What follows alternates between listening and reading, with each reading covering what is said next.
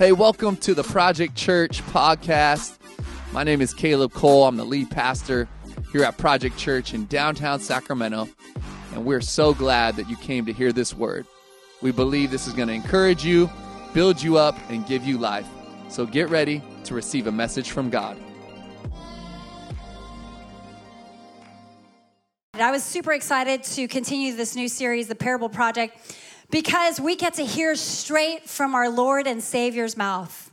We get to hear directly from our Savior Himself. You know, I, I realize that we say every week jesus is our message bible is our guide and and you know some of us can get really concerned about the theological matters that we learn about and we hear about um, and talk about on Sundays. And then we relegate these mornings to just understanding the scripture so that it could be a weapon in the culture wars that we fight out of here when we when we leave this room.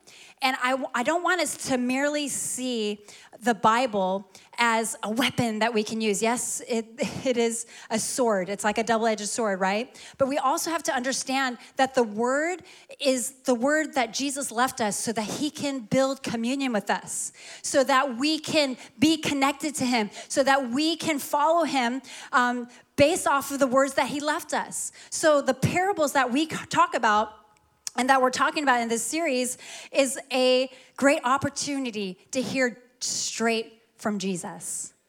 If we want to get to know Jesus, some of us say, like, we want an intimate relationship with him and we want to grow in our relationship with him, but none of us read the Gospels where Jesus leaves words. There's like lots of red letters in the Testaments, and that is all. In, much in the New Testament, that's all like words straight from Jesus. So these are illustrations that God has left us and these parables, these stories are a great opportunity for us to hear directly from our Savior and Lord's heart.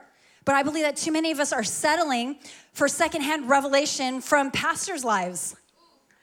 I mean, there's moments, even as I was preparing, I was like, I need to have a great illustration so that they can really understand this dishonest manager. You know, I really need them to understand this parable. But I'm like, this parable is the illustration. This parable is a story. This is straight from Jesus. Don't rely only on the illustrations of people that you know or on Caleb and Chrissy, because we live, live much different lives than you. And if I start pointing you to my life, then I'm not doing my job. So I want to point you to Jesus this morning, and I want you to be more interested in accountability from our Lord Jesus Himself, not just relatability. So that's the goal today, that we would point you back to Jesus. So, spending time in these parables are going to afford us the opportunity to know more about the heart of Jesus and ask, what would Jesus do? Not for the sake of behavior management, but for heart stewardship. This message is an opportunity for you to steward your heart and align it with what Jesus cared about. Jesus, in the final um, days and months and weeks of his life, he was sharing these parables. And you have, you better believe that he's not just sharing these stories for entertainment. I'm not preaching this for entertainment. I want to be in line with my Savior's heart. And He's sharing these parables and these stories so that we would get focused on the mission to expand His kingdom. And this is a kingdom matter that we're talking about this morning through a nice, tidy up story. So, again, this is not just about you guys behaving correctly, this is about us stewarding our hearts. And is your heart caring about the things that Jesus cared most about when he knew that his final days on these earth on this earth was counted, was numbered? The final days were numbered for him and he's sharing about the kingdom. So he wants us to steward our heart this morning. And interestingly enough, this parable is also about stewardship. So I need you to understand a little bit more about parables in general. Um, and you know, I could tell you the story right away, but I feel like if you understand the commonalities of all the parables, you'll understand how to dis- dissect these parables in the future as we move forward in this series. But we need to understand that these parables are a means for Jesus to provoke our imaginations. You know, this is great for some of you who are creatives, who you're a little bit more open minded, you're open hearted, and this is our way of being able to see what God is doing in this world from a different perspective. Um, again, he knows that the end of his life is coming, and these parables have everything to do with the assignment he has to build the kingdom and instruct us who are Christ followers to build the kingdom with him. So, a couple things about parables. Number one, most of these parables have to do with the kingdom, and the kingdom is surprising. If you're taking down notes, I think you're gonna follow along with me a lot better if you write down and take down notes, okay? So, some commonalities about these parables. Number one, the kingdom is surprising. There's more than what meets the eye when it comes to God's kingdom. Surprising. There's always a surprising factor. The kingdom is surprising. Number two, the kingdom of God is upside down. You've heard us talk about this, and I'm going to continue to talk about it today, but the values of the kingdom of God are opposite from the earthly kingdom, right? The first shall be last, right? And the last shall be first in order to inherit the kingdom, you must humble yourself. You know, the, the, the people who are brought high are the ones who serve. This is an upside down kingdom, completely different values than the earthly kingdom. And third, the kingdom of God requires a decision. Ultimately, after you read these parables and after you study these parables, you are now held accountable to the words of Jesus. And you have a decision to make. Are you going to trust him or are you going to ignore him? This is straight from Jesus. This is not an illustration for my life. This isn't a lesson that I'm teaching you for my life. This is a lesson that Jesus is trying to get to you and to provoke more in your emotion, your emotions and your imagination. So listen carefully. Take notes today. Um, you also have to understand that these parables were told when there were many who were following him, many who were skeptical of him, many who were um, following him devoutly, and others who just wanted to trip him up. So a lot of religious people who were around him. And you know, these are just seemingly simple stories. But I love what 1 Corinthians 1.27 says because this is essentially the matter of these parables, but it says, But God chose what is foolish in this world to shame the wise. God chose what is weak in the world to shame the strong. Jesus uses these brilliant stories. He's an amazing storyteller to really get to the hearts of those who are open minded, open hearted, and who were ready to follow him. But these parables are also a little bit confusing sometimes. And it was meant to confound the religious people whose hearts were closed and whose hearts were already hardened. They didn't want to know the truth. They wanted to, um, they wanted to trip up Jesus.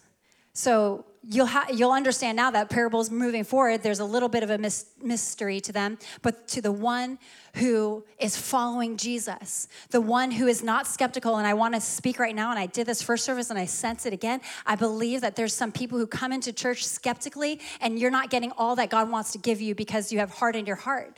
And so i'm praying right now for our hearts to be open for any wounds that have come from the past especially because we're talking about monday and the church. Like I, uh, that is all wounds from your past that God, number one, wants to heal, and number two, wants to open up your heart so you can build his kingdom with him. But there's so much treasure that is waiting to be discovered in these parables for those who follow Jesus, for those who have wholeheartedly given themselves to Jesus. So that's what's happening today. Let's read this parable, the dishonest manager. And you'll hear me throughout the message kind of exchanging the words manager and steward. Essentially, they are the same thing, which we'll talk about a little bit more. So let's pick it up. Luke 16, 1 through 13. 13 verses, follow along carefully. Here we go. He also said to the disciples, There was a rich man who had a manager and charges were brought to him that this man was wasting his possessions. And he called him and said to him, What is this that I hear about you? Turn in the account of your management, for you can no longer be manager. In other words, you're fired, bro. Verse three. And the manager said to him, What shall I do since my master is taking the management away from me? I am not strong enough to dig, and I am ashamed to beg. Ah, I have decided what to do so that when I am removed from management, people may receive me into their houses. So, summoning his master's debtors one by one, he said to the first, How much do you owe my master? He said, A hundred measures of oil. he said to them, Take your bill and sit down quickly and write 50. Then he said to another, And how much do you owe? He said, A hundred measures of wheat. He said to him, Take your bill and write down 80. The master commended the dishonest manager for his shrewdness. For the sons of this world are more shrewd in dealing with their own generation than the sons of light. And I tell you, make friends for yourselves by means of unrighteous wealth, so that when it fails, they may receive you into the eternal dwellings. Okay, so that's a little confusing. If you're confused right now, don't worry, we'll address it. Verse 10 One who is faithful in a very little is also faithful in much, and one who is dishonest in a very little is also dishonest in much. If then you have not been faithful in the unrighteous wealth, who will tr- entrust you to the true riches? And if you have not been faithful in that which is another's, who will give you that which is your own? No servant can serve two masters, for either he will hate the one and love the other, or he will be devoted to the one and despise the other. You cannot serve God and money. All right, here we go. I just need to give you a few notes about this, this particular parable. Um, first of all, one out of three parables have to do with money. This is one of them, right? So essentially, I want to let you know that your money matters to Jesus. Many accuse the church of talking about so much and continue to accuse us because we're going to continue to talk about what Jesus talks about. And we'll we'll receive the offering every week because we believe in giving for the earthly in the earthly way for the eternal benefit of bringing more people into the kingdom of God. So God cares about your money. Number 2, another note about this parable, good lessons can be learned from a bad example. Good lessons can be learned from a bad example, but make no mistake, in this story, the manager, the steward, he is wrong, okay? He's dishonest. He it's not good. I, I, need you to understand this because I think that there's moments where we get confused here in our life when we're like, oh man, that person really gained a lot, but look how much good they did. They gained it dishonestly, but they're able to do so much good with it. No, that doesn't negate the, the wrongdoing, okay? And we are gonna be the type of people who live kingdom minded and do it with integrity okay? So let's not forget that even though you can learn a lesson from a bad example, it doesn't make the bad good. Okay, this is just a very typical rabbinic um, technique in telling stories where these rabbis want to teach people how to be good by learning from the person who did wrong. Okay, you can get good lessons from bad people, but we're going to continue to be good people, good examples, right? All right. And then the third note I want to make about this is that there are actually three lessons that we can learn from this parable. Um, three of them is like one, be like the manager, and two others that are like, don't be like the manager, okay? So the bad and don't be like him outweighs the be like him, okay? So most parables they have one main lesson, but this one has three three lessons. So before we jump in, I want us to understand the steward a little bit more. Understand this manager and understand this manager in the story, but also understand that we can all be like this manager. There is something in all of us that is not perfected, something that is not completely sanctified in us. So we can understand that we can learn a lesson from this bad example because we've been bad examples at times. Okay, this is not to say that Christians don't do this, and you know, we can find ourselves in all of the fleshly examples that Jesus gives us. And if we don't read the scriptures with that lens, then we're reading it with a religious, haughty spirit. So we have to understand that we have too been like this steward or this manager. And this is interesting because this, um, this story comes right after the prodigal son story. And in a way, this is talking about being a prodigal manager, a prodigal steward. The prodigal son is essentially prodigal means wasteful, the wasteful son. He wasted away his life, he wasted away his riches, he wasted a lot. And so, what we find here is that this prodigal son is also, or excuse me, this is a prodigal manager. We're understanding that this prodigal manager is number one, careless careless. Let's read it in verse 1 and 2. There was a rich man who had a manager, and charges were brought to him that this man was wasting his possessions. He was wasteful. A careless manager is a wasteful manager. Do you hear me? So, a careless manager is a wasteful manager or who uses things for what the owner doesn't want him to use it for. We are all stewards. I, I, think about, man, we're in the middle of budget planning with our staff, okay?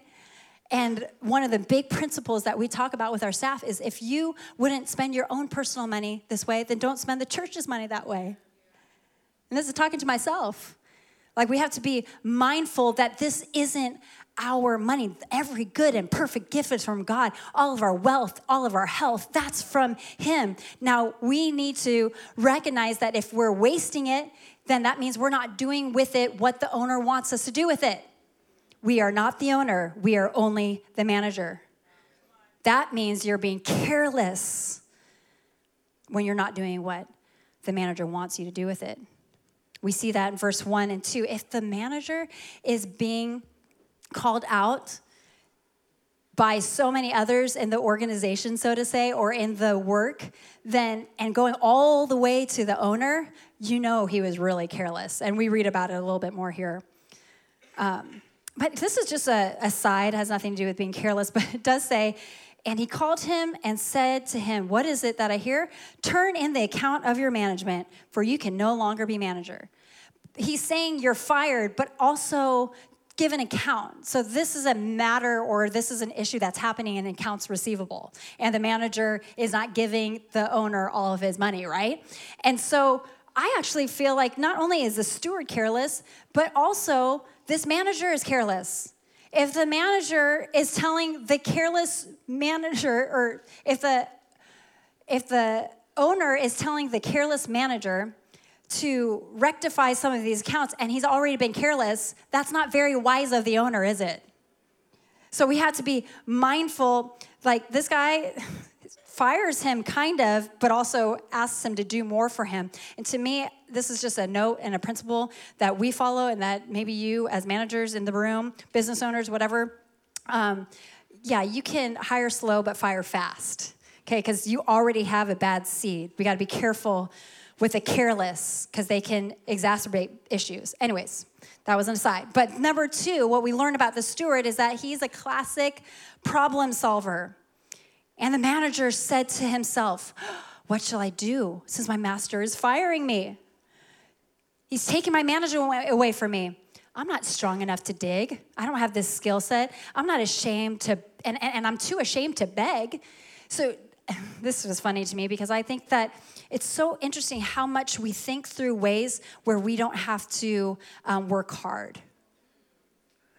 The steward, the manager who is not willing to work hard, will think through a lot of ways to avoid what you need to do and take responsibility. So at this point, he's just like, oh, he's concerned about what he's doing. He's not repentant. He's not like, oh man, I shouldn't have done that. He just becomes problem solving. Classic problem solver. We need to get to the point, though, that we're hard workers so that we're not spending so much time trying to solve problems. If we just work hard, then we probably wouldn't be spending so much time thinking about solving a problem. Oh man, I'm getting, so, oh, Jesus, help me. Okay, here we go. Verse 3 and 4, we see a classic problem solver, solver. And then in verse 5, he has a eureka moment. He says, Ah, I know what I should do. I figured out how I can solve the problem. And so he becomes cunning. Cunning. And he goes to two debtors. And I we did the math looking through studying how much this would really add up to. There's a there's a debt for some gallons of oil, there's a debt for some bushels of wheat. So for the first debtor, he owes 900 gallons, but the manager asks that he would only give him 450. So do you see how this shrewd, this cunning, this dishonest manager is saying, I know that you owe 900, but I'm going to make myself really good here and I'm going to give you a discount and I'm going to have you actually only give me 450 gallons of olive oil. Well, you know how careless he is being because 900 gallons in this day of olive oil means that he had not been managing money well. If this is how much debt his owner is in because of what he's managing, that's a lot, okay? 900 gallons in this day and age. You know how many, how many olives that is to be pressed? 900 gallons. And then he's so sneaky, sneak, sneakerton, okay? And he says, I'm gonna only ask them for 450. And then, you know what? Hey, and I'll let you off on that 450 as if he had the say, right? It's just dishonest to make him look good. And then you know what the person probably said to him? Oh, you know what? If you need a place to stay, if your family ever needs anything, I'll help you. I'll, we'll help you out. Do you see what the dishonest man- manager was doing, right? Then he goes to the second debtor. This debtor owes a thousand bushels, but he says, actually, you only owe 800 here sign and sign off right here. And he says he quickly signs off on this. You know that somebody's not being honest when they're telling you to quickly sign something. Okay so take your time with contracts. Look closely. If somebody's rushing you into something this is just a practical note. Check on them okay? No one needs to be rushing you into anything. That's just some practical notes for you. So what does debtor two probably do? He probably says okay you know what you're getting me you're letting me off on 200 bushels of wheat Sure, if you ever need anything, let me know. I'll return the favor. Do you see how dishonest this manager is? For his own gain, he's giving them a discount on what they're not paying him, they're paying his owner. So he's cheating his owner again. So this is very confusing for a lot of people, okay, when they're reading this because we come to verse 8. But again, this parable is going to help us understand Jesus' kingdom. We can't get so caught up in the story because, again, God is wanting us, Jesus is wanting us to open up our imaginations and really think through this in such a way that we're not, He's not just putting this out for everybody to hear, knowing that they're going to understand it. It's meant to be a little bit mysterious because He knows that there's religious people who are trying to stomp Him or, or stop Him, right? From giving, He's trying to trip Him up. But he's saying for those who are really seeking the kingdom meaning here, this will make a lot more sense, okay? Follow me. So, verse 8, this is where everybody is surprised. Remember when we understand the kingdom of God, when we understand these parables, the kingdom of God is surprising. It's surprising because Jesus commends the steward. This is so problematic for people because in verse 8, he says, Jesus says, the master commended the dishonest manager for his shrewdness. You're like, what? Okay, this is just the master. This isn't Jesus. No, no, no. I need you to understand that in Greek, this word master is not the master in the story. This is Jesus. This is our Lord. That, that word is translated to uh, the master, the Lord. The Lord is commending this individual for his shrewdness. When I read shrewdness the first time, I was just like, shrewd for being a shyster. He's commending him for being a cheat, for being kind of, you know, mischievous. He, yeah, if you really look at the word in Greek, though, shrewd means sensible, thoughtful, prudent, and wise. See, at this point, I was kind of like, seriously, why are we commending this guy?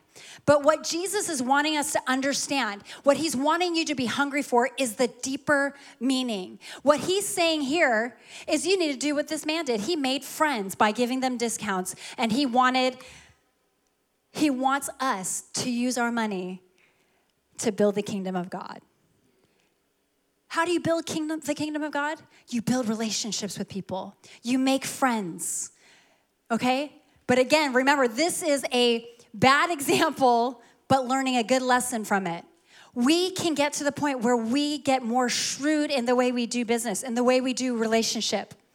We do it in order, we create relationships, we use our money, we do it so that people can be added to the kingdom. This is Jesus' mission. This is Him saying, All y'all people who are not that honest can still be used for my kingdom. And do it in such a way that people can be brought into the kingdom. Do it in such a way that's actually honest. This is just a teaching ploy, okay? To use a bad example for a good lesson. The lesson here remains the same that we need to use our money to make friends. We need to use our money so that we can add people to the kingdom. Jesus is concerned about adding more to the kingdom. He's concerned about you giving your life to Him, you being wholehearted in love with Him, and He uses other people in your life. How many people are here because somebody invited you? How many people are, are here because somebody prayed for you? How many people are here because you heard about Jesus from somebody in your life? You've all been brought here by imperfect people. And Jesus used you, use them. So we need to remember that Jesus wants to leave instructions for us to be generous. Use our money to benefit the kingdom. You might be thinking, okay, well, how do I do that practically? I'm going to unashamedly tell you right now that the mission of Project Church is to lead all people to life and freedom in Jesus. Our goal is to do what Jesus has asked us to. Caleb and Chrissy and the staff and everybody in it, everybody who calls Project Church their church home, we are obsessed about leading all people to life and freedom in Jesus. So, where do you give your money? You give your money to the church like, of course she's a pastor, the church's gonna say this. This doesn't benefit me. This benefits the kingdom. We need to get our minds and our eyes on kingdomly things and not be so skeptical and see what is underneath the surface of what does Jesus want us to do with our finances. I'm gonna tell you right now to give to the church. Give and it shall be given to you, pressed down, shaken together, and running over. You can't outgive God. If you sow sparingly, Paul says in the Corinthians, you will reap sparingly. You sow bountifully, and what? You reap bountifully. You can't outgive God. And can I tell you, this is a generous church, and we are experiencing the peace and the joy and the happiness and all of the unity and all of the exciting things that's happening in church because you have given. Period. God uses you as you emulate, emulate Jesus in your generosity to bring and add people into his kingdom. Give to the church. Number two, give to the missionaries. Give to our global partners, is what we call it here at Project Church.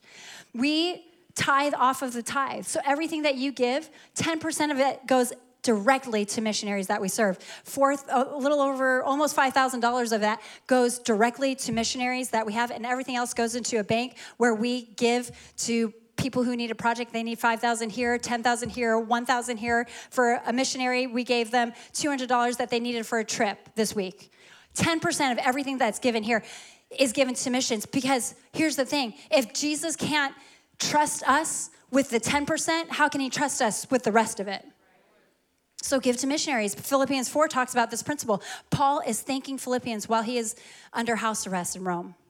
And he's saying, you know, I might be under house arrest right now, but thank you for continuing to give.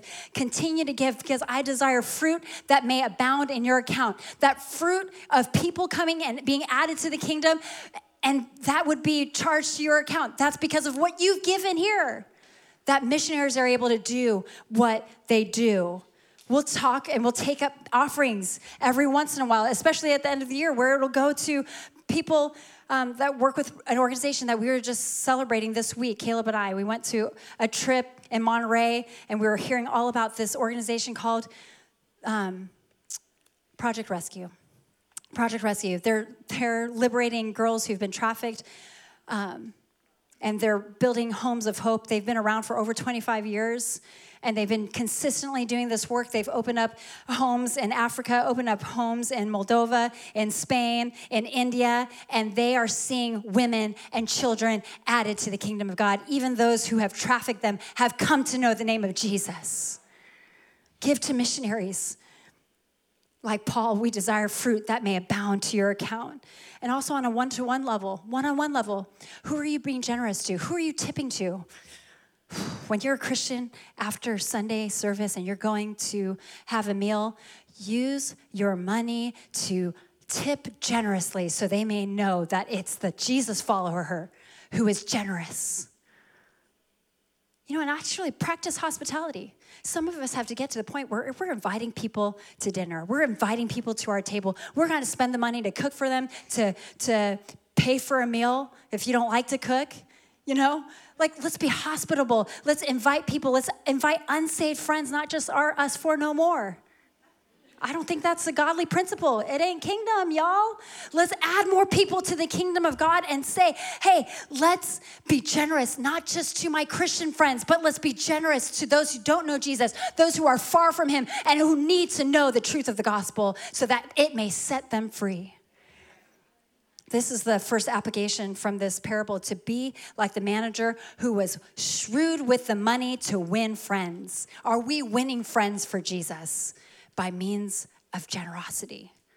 That's our first lesson.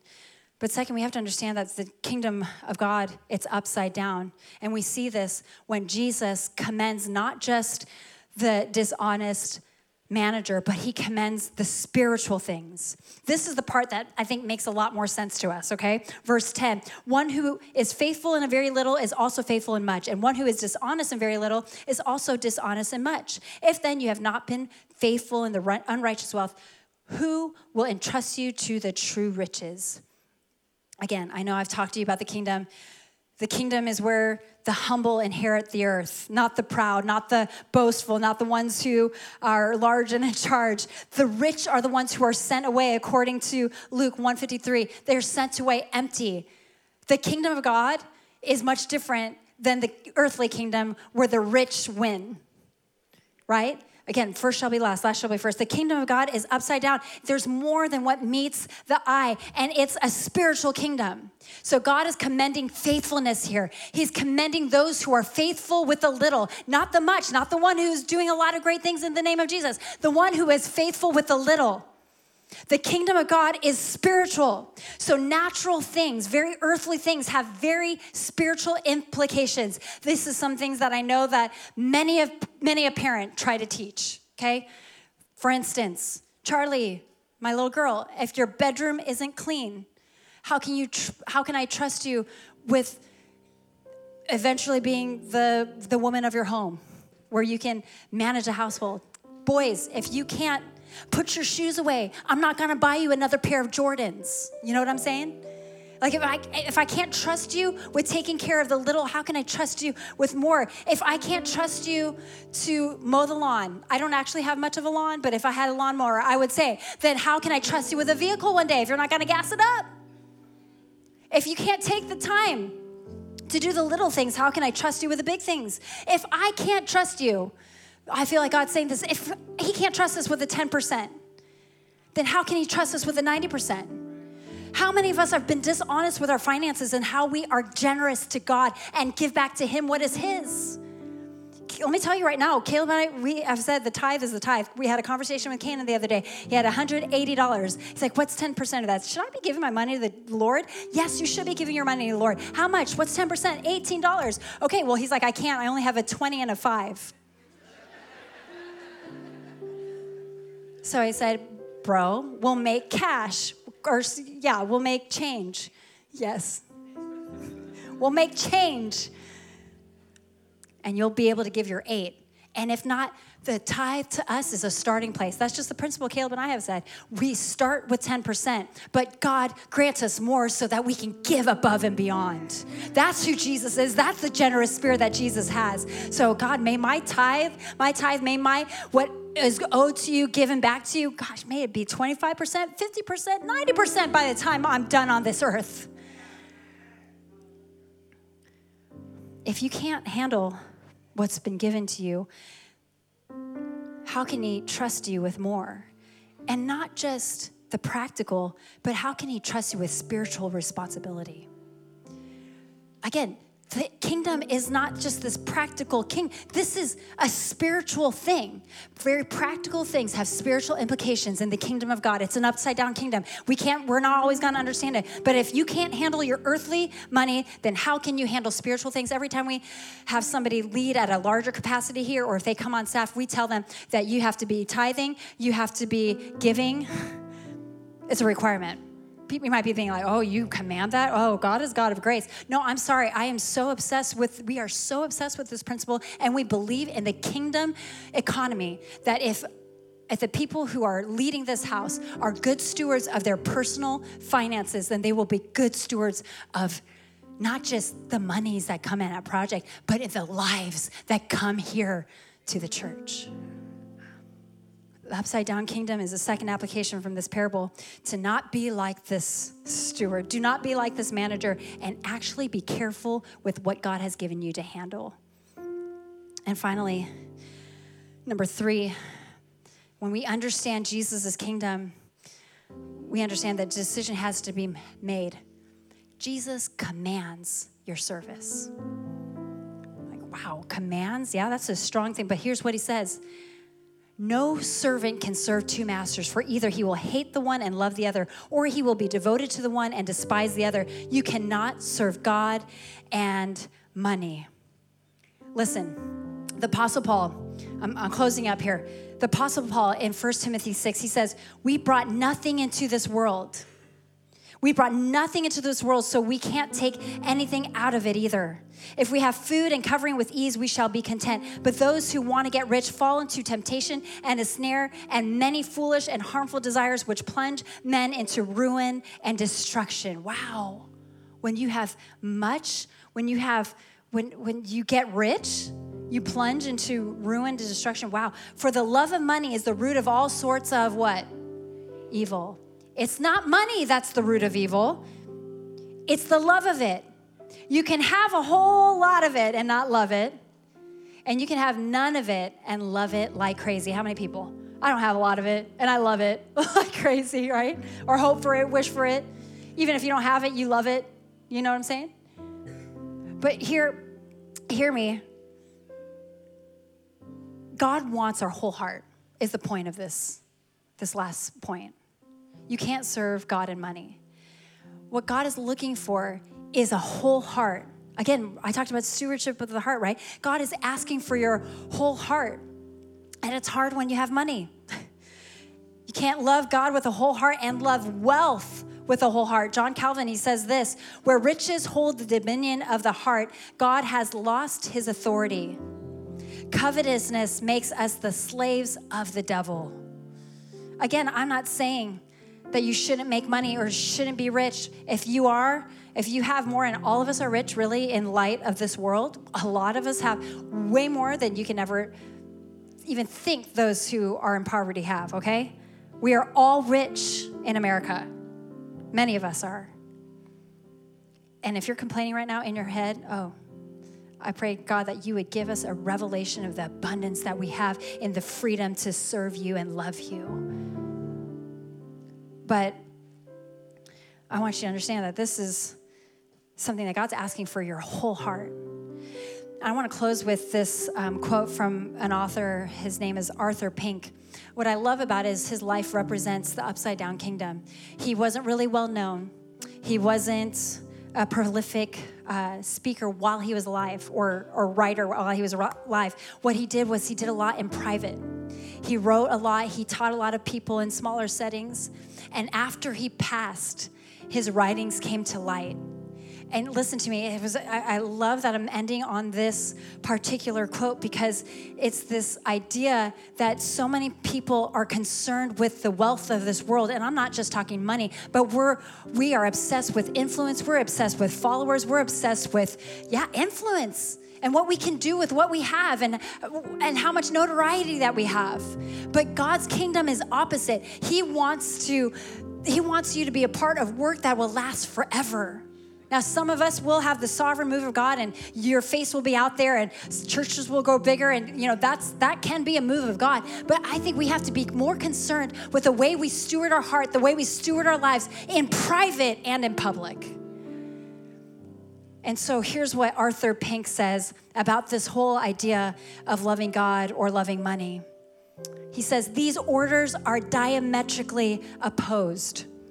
The one commands you to walk by faith, the other walk by sight. The one to be humble, the other to be proud. The one to set your affections on things above, the other to set them on the things that are on earth. The one to look at the things unseen and eternal, and the other to look at the things seen and temporal. The one to have your conversation in heaven, the other to cleave to the dust. The one to be careful for nothing, the other to be full of anxiety the one to be content with such things as you have, the other to enlarge your desires, the one to be ready to distribute, the other to withhold, the one to look at the things of others, the other to look at one's own things. The one to seek happiness in the creator, the other to seek happiness in the creature. Is it not plain? There is no serving two such masters. God is looking for your whole heart. He doesn't want it to, to be divided, He wants it to be fully given to Him. Whether you're rich, whether you're poor, whether you have much or little, He's saying, Be faithful what I have given you, and I care about the things. I'm going to commend the spiritual things like I want your whole hearts and everything I do, everything I breathe, everything I bring in, everything that I that is connected to my name or my work, may it be used for the expansion of the kingdom because that is what Jesus was about. Would you bow your heads in this place? I believe that God is wanting to attend to our hearts today. This was not a message to bring condemnation, but to challenge us to do more, give more. Give more. And the only way we're going to give in a way that pleases Him is if we give Him more of our heart. Because when we give Him our heart, then we are about the business who created the heart. So, Jesus, I pray that you would just address those who, in this, who are in this room right now, address their hearts. Address our hearts, God. Show us where we can be more generous. Show us where we have withheld. Show us where we have been stingy. Show us where we have not stewarded well. Show us how you want us to steward. Give us strategy. I also want to pray, and I prayed in first service for this, but I also want to pray for those maybe who are in this room and you're in the middle of some legalities um, or different issues financially, your business, your personal life. And God just wants to remind you that He is the owner of it all. And He's not condemning you if you're not stewarded well, but He's saying that I want to be your your provider, your Jehovah Jireh.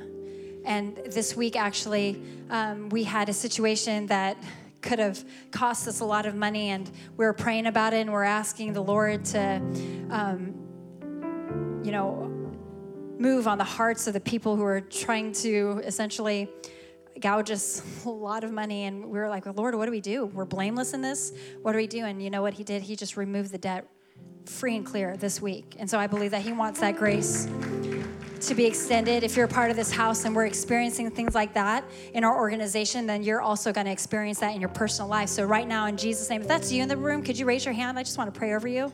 If you're you're in the middle of any kind of legal issues, debts that need to be paid, I want to pray for you, Jesus. And in the name of Jesus, I pray that you would set them free from the anxiety that is over them because of this financial situation. We say right now that you own it all. You own every last good thing in our life. And Lord, you have greater strategies um, in heaven for us. So I pray that they would be as shrewd as this manager, that they would find ways um, to honorably honorably get themselves out of this situation because that honorable way is from heaven. So I pray that you would provide strategies in Jesus' name, that you would set them free from the bondage of the um, the the yoke of slavery that is, gosh, uh, anxiety, you're ridden by anxiety, you can't sleep because this situation has been weighing on you. God, I pray that you would rectify these situations in Jesus' name, that you would provide for them, and then you would set a, a mantle of peace over all of your people, that you are gonna have your way where there seems to be no way. We trust you for that in Jesus' name. And now, if you keep your heads bowed and your eyes closed, there are people in this room who you're saying, Man, I wanna give him my whole heart. I want to give him more of my finances, sure, but I also want to give him my whole heart so I understand, so I can understand him. I want to understand his heart. I want to be on mission for him. He's been the savior of my soul, and I know him to be a good God. I know these things, but I want to know him in heart. I want to know him intimately. Can I tell you this story was all about you getting to know the heart of a perfect God who is good and He wants to connect with you. And if that's you in this room and you want to grow in your intimate relationship with Him right now, I want to pray over you and give you that opportunity to say yes to Him. So if that's you in this place and you say, I want to make you the Lord of my life, I want to follow you, I want to give my heart fully, wholly devoted to you. If that's you in this place, on the count of three, would you raise your hand and we'll pray over you? One, two, three. Anybody? I see those hands all over. Hand, hand, hand, hand, hand, hand, hand, hand, hand. Hands all over here. Hands over in that corner.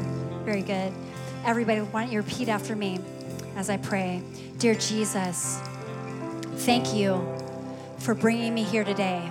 I accept you into my life, to my whole life, my family, my finances, all the secrets of my heart. I believe that you died and rose again so that I might have life, peace, joy, and freedom. I confess my need of you. I don't want to live for this world any longer. I want to give my life to you. I'm a sinner, so wash me clean, make me new, and give me the strength to live for you for the rest of my life. I love you, Jesus, in your precious name. Amen, amen, amen. Come on, can we clap our hands for those who raise their hands? It's the most important decision you will ever make. Why don't we stand in this room? Hey, again, I told you this is a matter of the heart that we taught about today. And we have a few more things after this song, but can we just commit this time to the Lord by singing the song that we're going to be more aware of His presence? And then we have um, a couple announcements for you afterwards. You'll be seated afterwards. But let's let's give the Lord some praise here for what He did in this room. Amen. Thanks so much for tuning in to the Project Church podcast. We pray and hope that this message encouraged you, built you up, and gave you life. We want to ask that you would invest right now in what God is doing here in downtown Sacramento. We've just recently moved in to our all new building in the waterfront Old Sacramento district. We want to ask you if you'd like to give, you can go to projectchurch.com forward slash give to invest. Let's see all that God can do through us.